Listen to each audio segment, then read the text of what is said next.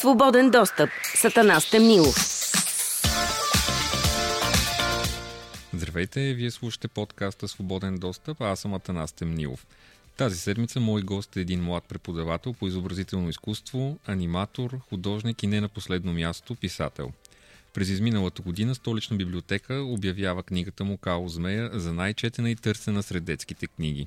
С огромно удоволствие ви представям и казвам здравей на моя колега Милен Халов. Здрасти, Миленски. Здрасти. Как си? Ще кажа добре. Ще кажа добре, па вие се сещайте. Доколко може да се каже, че си добре. Да, да, да.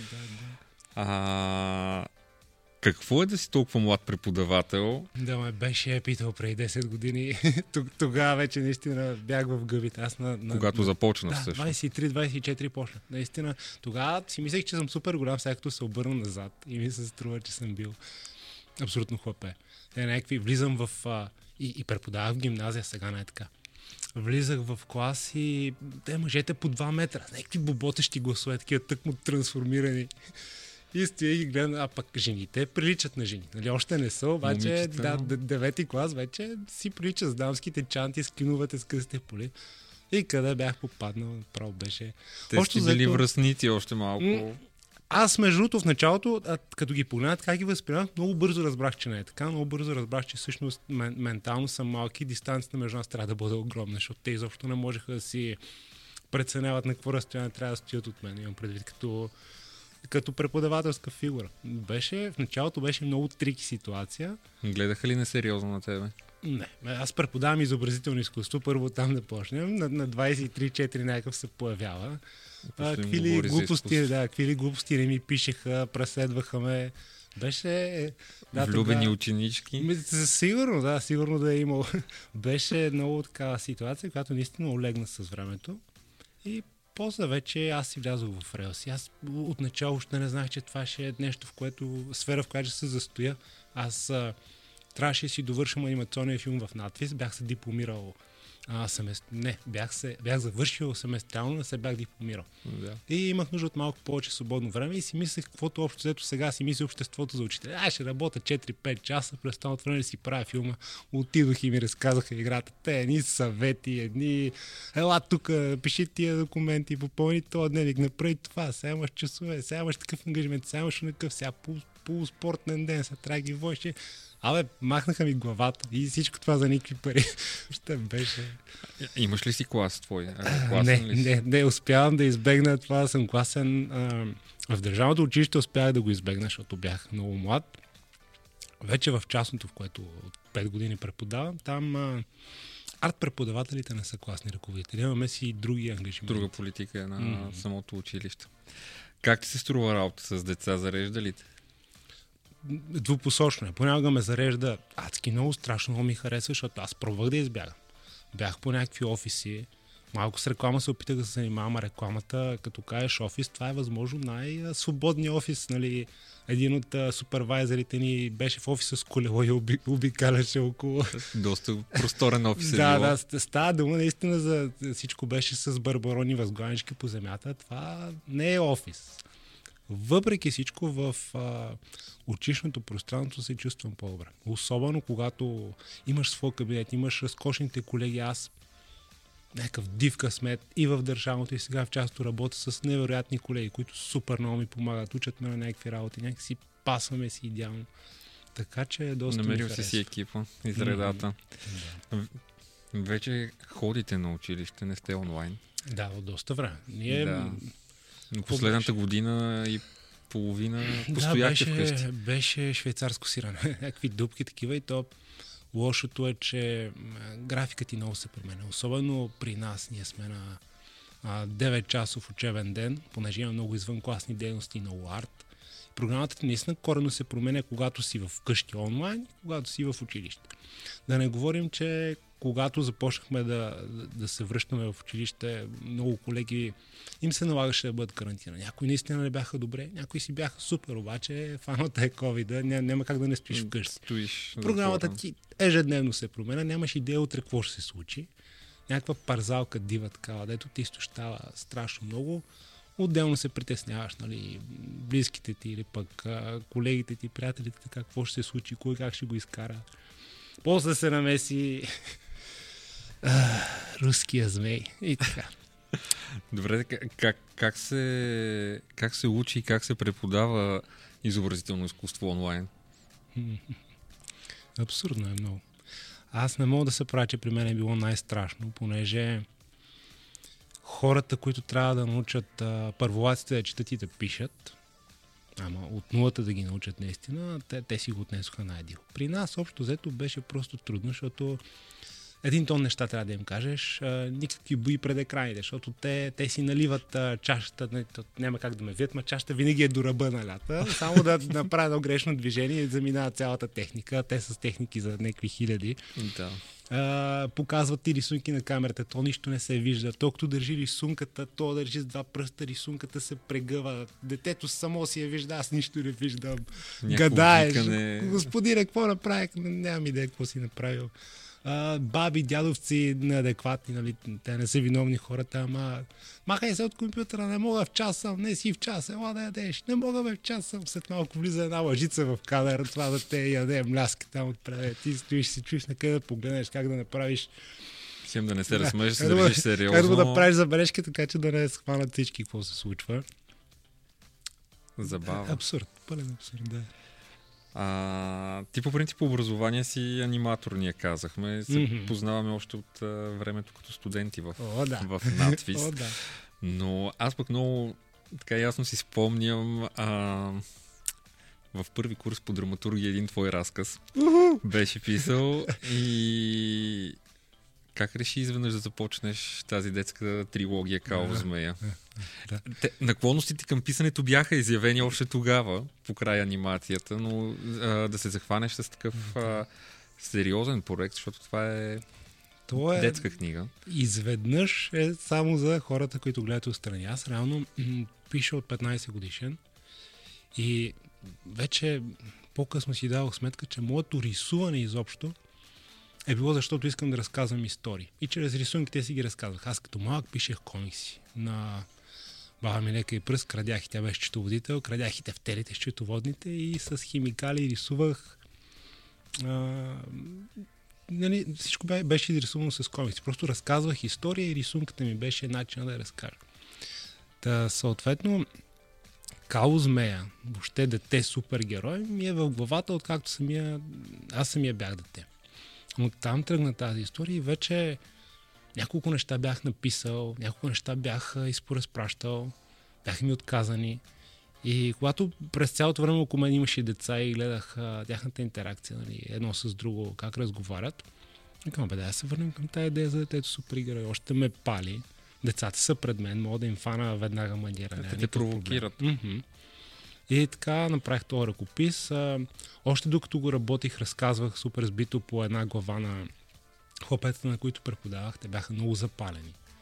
И, и това го разбрах много ясно, когато края на учебната година им разказвах за Као Змея. Спряхме някъде по средата. Септември месец, като се видяхме, те първото нещо, за което ме питаха, беше Као Змея, което три месеца за едни деца, първолаци, второлаци е много много дълъг период, защото го помните и ми останал в главите, викам тук определено има нещо.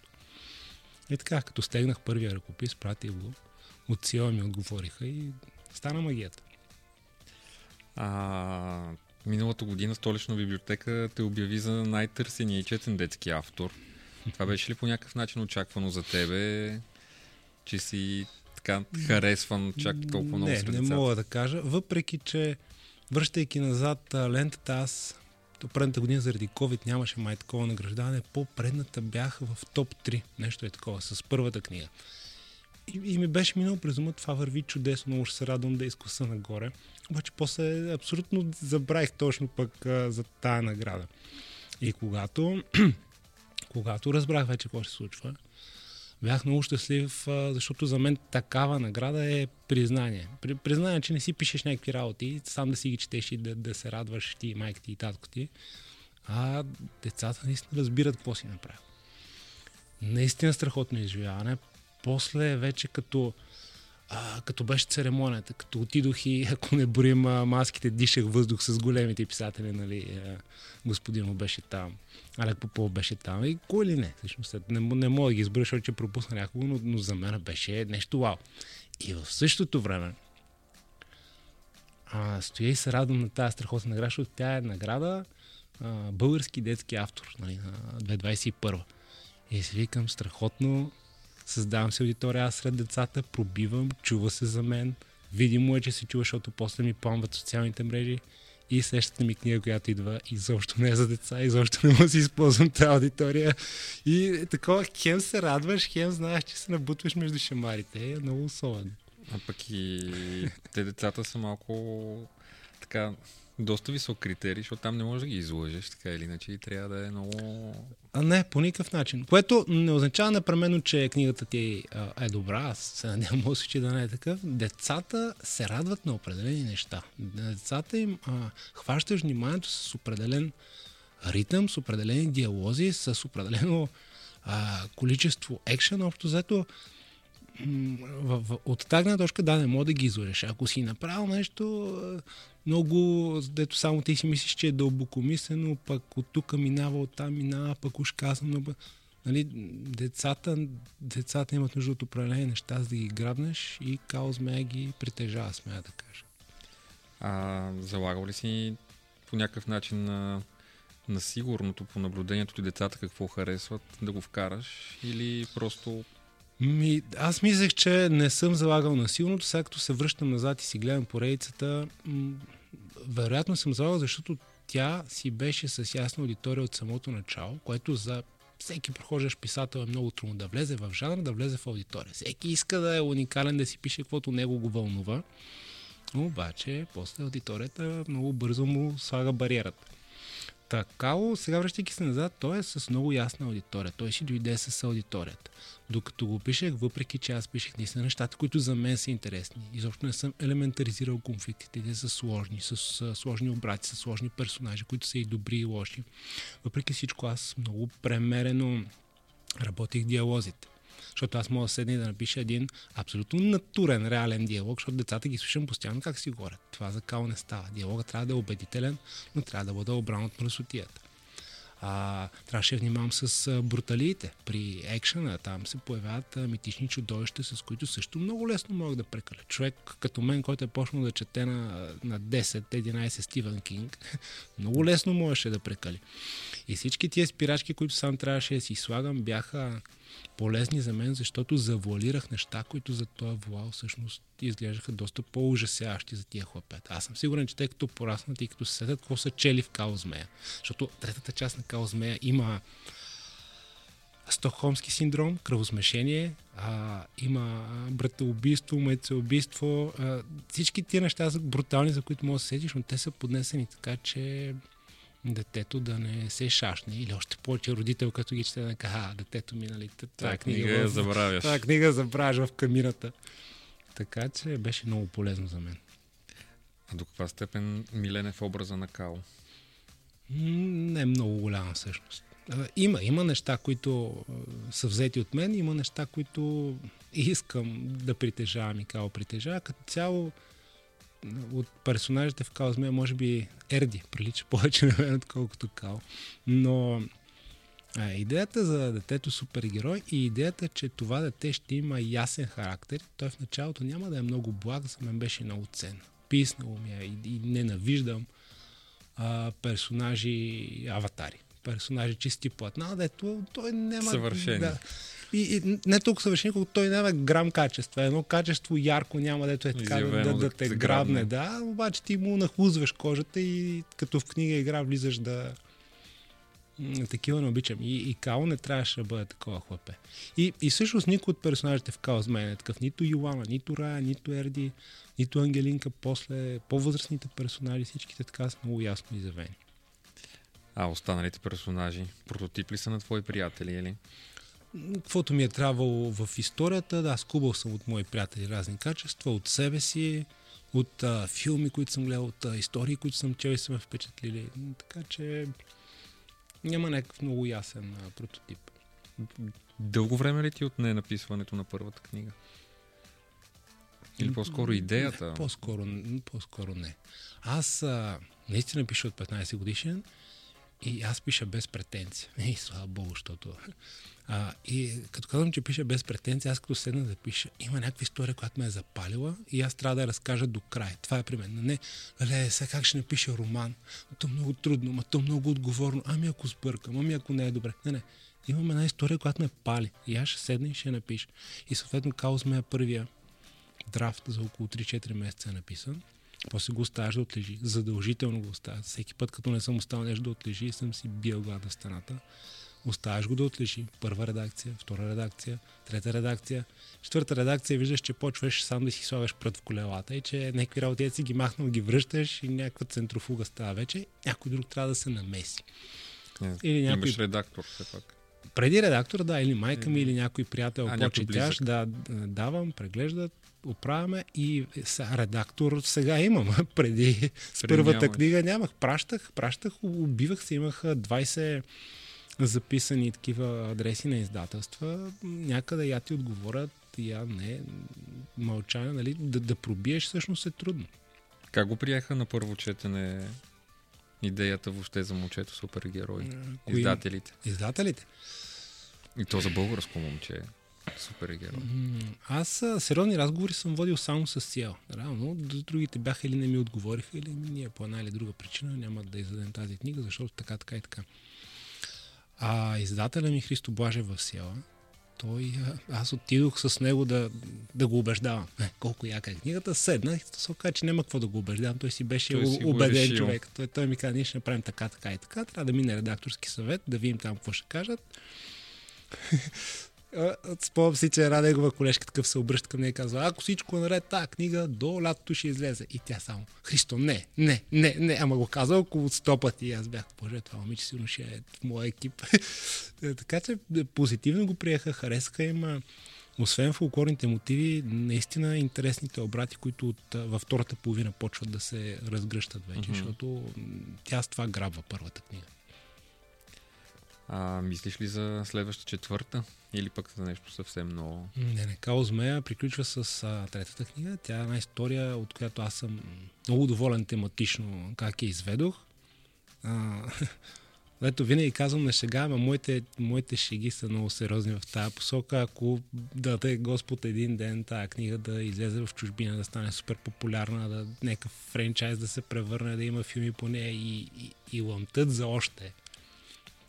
Тогава може би да, да помисля нали, за Да стане следващия да. Хари Е, Потър. едно от тия продължения, дето после аудиторията ги псува, е, това не трябваше да го продължаваш така, бе, така. Това е случай. Иначе следващото нещо, което съвсем скоро би трябвало да излезе, борим се с последните редакции, е а, книга за съзряването. Тоест, не е за деца в никакъв случай. В никакъв случай тинейджери, ама горната, горната възраст на тинейджерите. Да. Защото тия тък по Преди проходилите, да, 12-13 годишните, за тях ще е хард.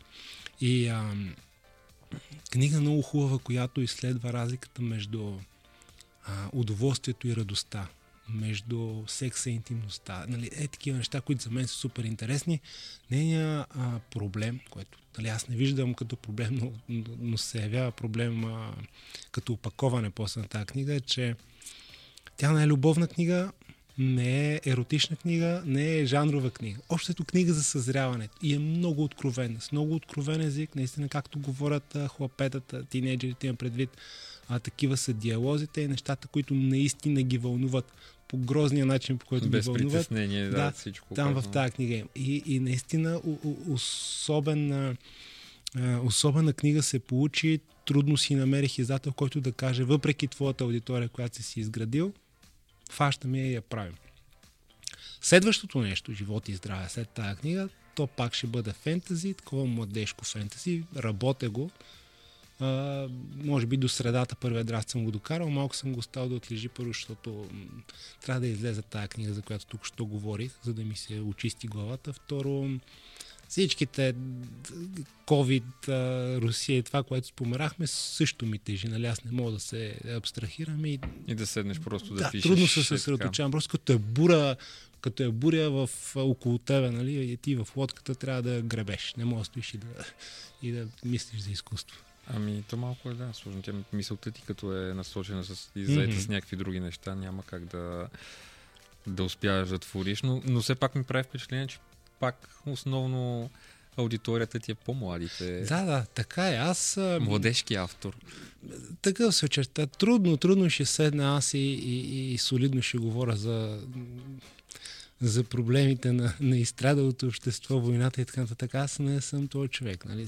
Трябва, трябва да си знаеш мярката, въпреки че тая книга за съзряването, така тя прекрачва, защото тя изследва проблемите в семейството и на възрастните, как се отразяват на децата, но пак младежки, действително са младежки. Не, тя си е книга и за възрастните, mm-hmm. за да видят една друга гледна точка и, да, да. и, и подход към децата си, защото м- много родители не познават децата си и не знаят как да... Так, така Ти със сигурност го знаеш много а, добре. А котвите, а котвите в семейството, дори в добрите семейства, могат да бъдат а, огромни. И, и понякога един а, разговор тип а, такава професионална намеса не е достатъчен, а ти, а ти трябва да го видиш пречупено пред някаква история. Просто да, да се видиш в огледалото. Това имам предвид. А, ти днес, вече като в позицията на преподавател и възрастен, как виждаш новото поколение деца? М- те са чудесни. Най-вероятно, колкото, колкото чудесни бяхме ние. И казвам го. Може, разбира се, и двете посоки а, може да тръгнат. Те са много различни от нас. От мен са много различни, въпреки че аз не се чувствам много възрастен спрямо тях, но са много различни. Това, че живота им тече онлайн, е всъщност голямата разлика. От нея проистичат вече много други разлики, за които наистина дълго и на широко може да си говорим, но това, че за тях всичко, което е онлайн, и то е, и то е иллюзия, ама е един особен тип иллюзия. Това един такъв особен тип иллюзия, който е по-реален и по-насъщен от всичко реално всъщност. Темпото там е различно, защото в реалния живот за една минута рядко се случват супер много неща, пък в онлайн пространството за една минута се случили милиарди неща. И те са част от всички тия милиарди неща. И се възприемат чрез а, видеа, снимки, филтри, тагове. Още взето, е, това наистина много им е променило света. Какво ги вълнува сега? А, мисля, че същото, което ни вълнуваше и нас, ама просто през тая онлайн призма. Иначе суетата е същата, битката за това да си лидер е същата, битката за това да си забелязан, да си харесван, да, да, да си намериш мястото, да усетиш къде принадлежиш.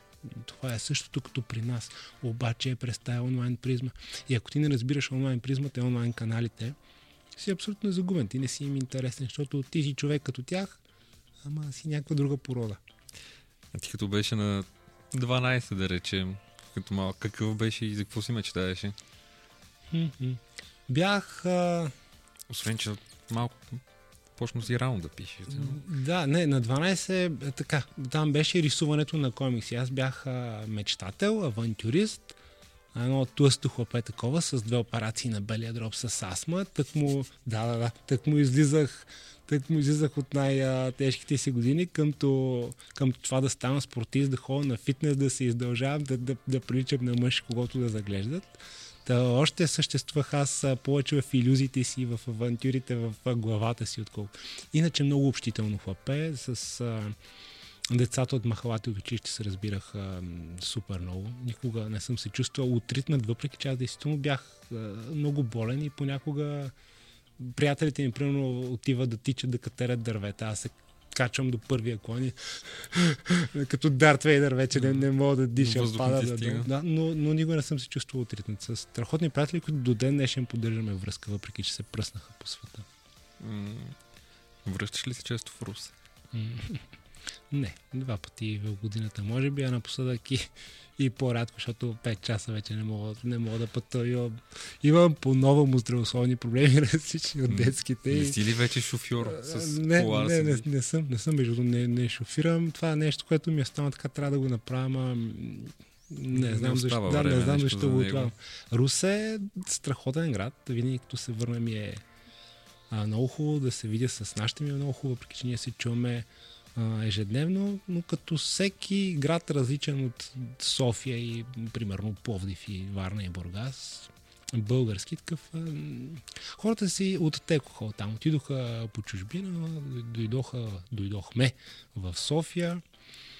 И по празници се събираме да се видим, иначе града е доста пустичък. Иначе като културен живот още се крепи. Той е така силна единица, винаги е бил. М- готино ми е да се сещам, за да се готино като си хубаво, не си ходя често. Оставя ли ти време да рисуваш? М.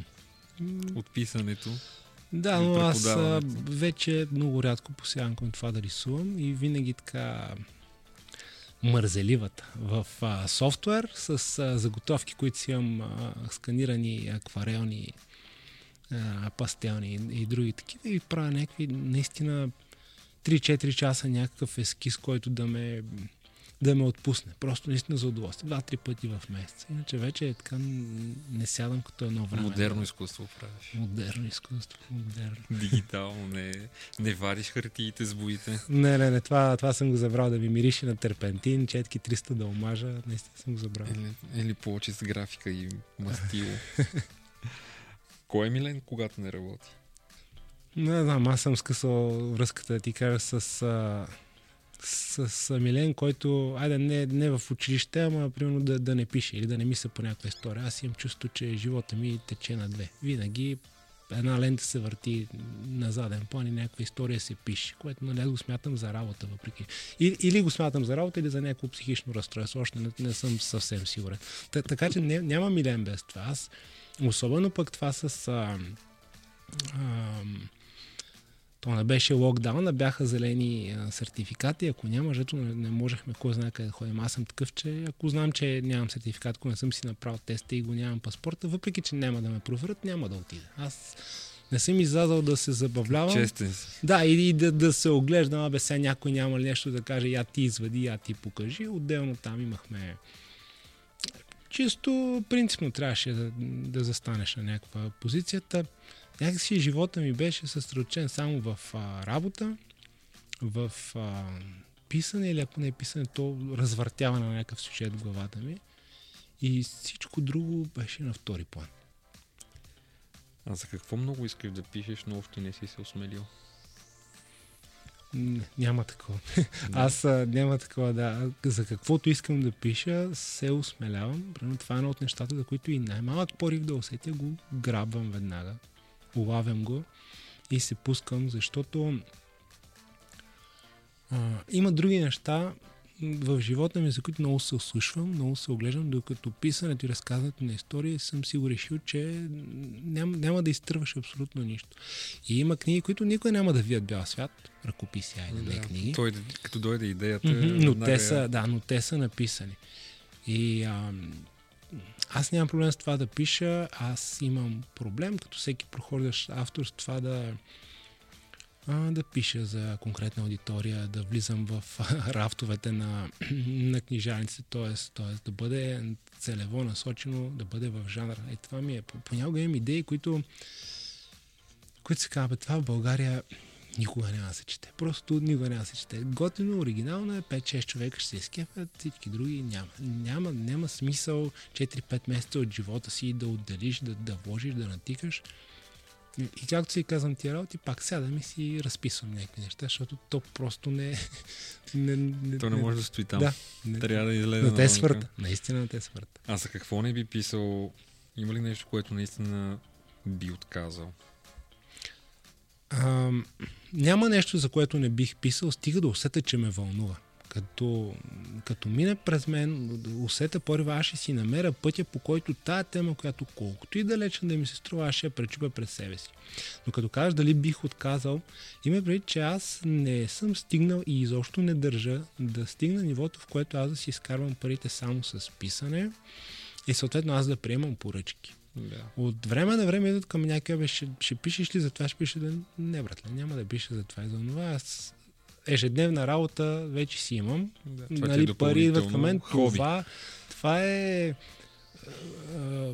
да, хоби, но, но е такова любов, правя от любов. Нещата, които наистина ме вълнуват по начина по който аз ги виждам, искам така да бъдат написани и те си намират аудитория.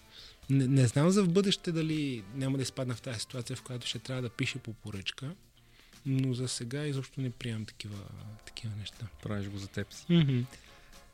ти по принцип водиш много активен начин на живот. Съм спомнил и много спортуваше. Водех.